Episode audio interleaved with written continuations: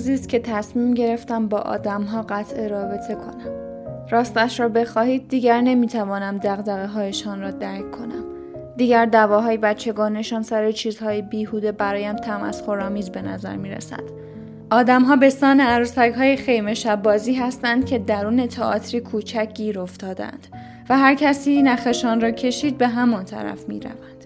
انگار نه انگار بیرون از تئاتر مسخرهشان هم زندگی جریان دارد و می توان آن بیرون آزادانه زندگی کرد.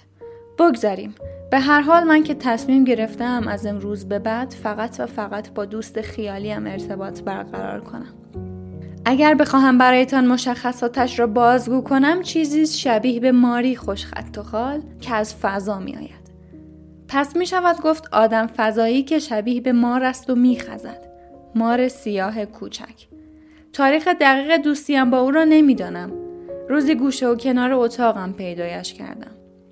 اوایل از او می ترسیدم چون احساس می کردم قرار است به من حمله کند یا مرا نیش بزند. اما با گذشت زمان بیشتر او را شناختم و متوجه شدم او را از فضا فرستادند که در زمانهای سختی نگهبان من باشد.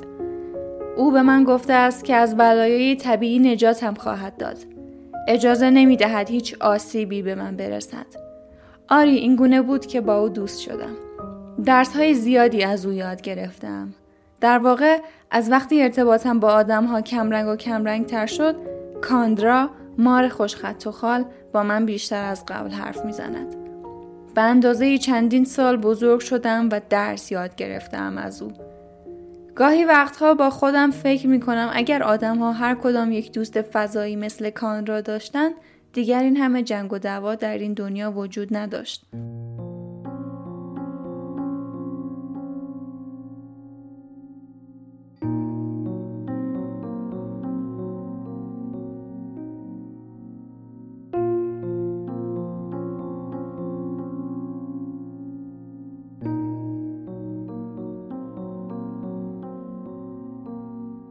چند روزی تحمل هیچ گونه نور و صدایی را ندارم. کاندرا می‌گوید نشانه بزرگ شدن است. دیگر مثل قبل از غذاها لذت نمی‌برم چون تحمل بوی ادویجات زیادی که در غذاهای آسیایی هست را ندارم. بیشتر شبها حبوبات را میپزم و با نمک می‌خورم. آدمها در غذا خوردن من هم دخالت می‌کنند. فکرش را بکن تو در غار تنهایی خودت زندگی می‌کنی اما آدمها به هر طریقی که بتوانند به داخل میخزند و سرک می‌کشند. کاندرا اشاره می کند که صفت خزیدن صفت درستی برای القا کردن به انسان ها نیست. هرچه که هست هر روز بیشتر از قبل مصممتر می شوم که ارتباطم را با آدم های دنیای بیرون قطع کردم. چند ماهی هم هست که سردردهای میگرینی گاه و بیگاه به سراغم می آیند. داشتم از عدم تحمل نور و صدا می گفتم. آری اگر به من بود با شم زندگی می کردم. شبها تنها چراغی که در اتاق روشن است چراغ خواب است.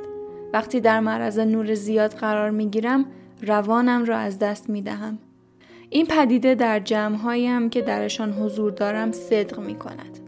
وقتی ولوم صداهایشان بیش از حد بالا می رود بلند می شوم و جمع را ترک می کنم. مثل این است که کسی بخواهد به من حمله کند.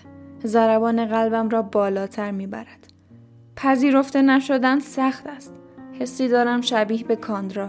شبیه به آدم فضایی که به زمین فرستاده شده برای انجام مأموریت مهمی و آنجا گیر افتاده است. برای تمام سالهایی که روی زمین نفس کشیدم حس گیر افتادگی و اسارت دارم. از وقتی با کاندرا حرف می‌زنم آدم دیگری شدم. وقتی عصبی می‌شوم مار سیاه کوچک دور ستون فقراتم حلقه می‌زند و خودش را کش و قوس می‌دهد تا آن احساسات را از من بگیرد. دوست فضایی من مرا بهتر از آدمها درک می کند. کاندرا به من می‌گوید بنویسم. با مداد هم بنویسم. من عاشق مداد هستم. انگار وقتی مداد در دست دارم کلمات واضح تر به روی کاغذ سر می‌خورند. این متن را برای کاندرا نوشتم. می‌دانم که دارد صدایم را میشنود. کاندرا می‌گوید آدمهایی که چنین دوستهای فضایی پیدا می کنند تا آخر عمر آنها را در کنار خود دارند. به نظر من چه موهبتی بزرگتر از این؟ از درس هایی که کاندرا به من می دهد بیشتر برایتان صحبت می کنم او دارد مرا به انسانی بزرگ تبدیل می کند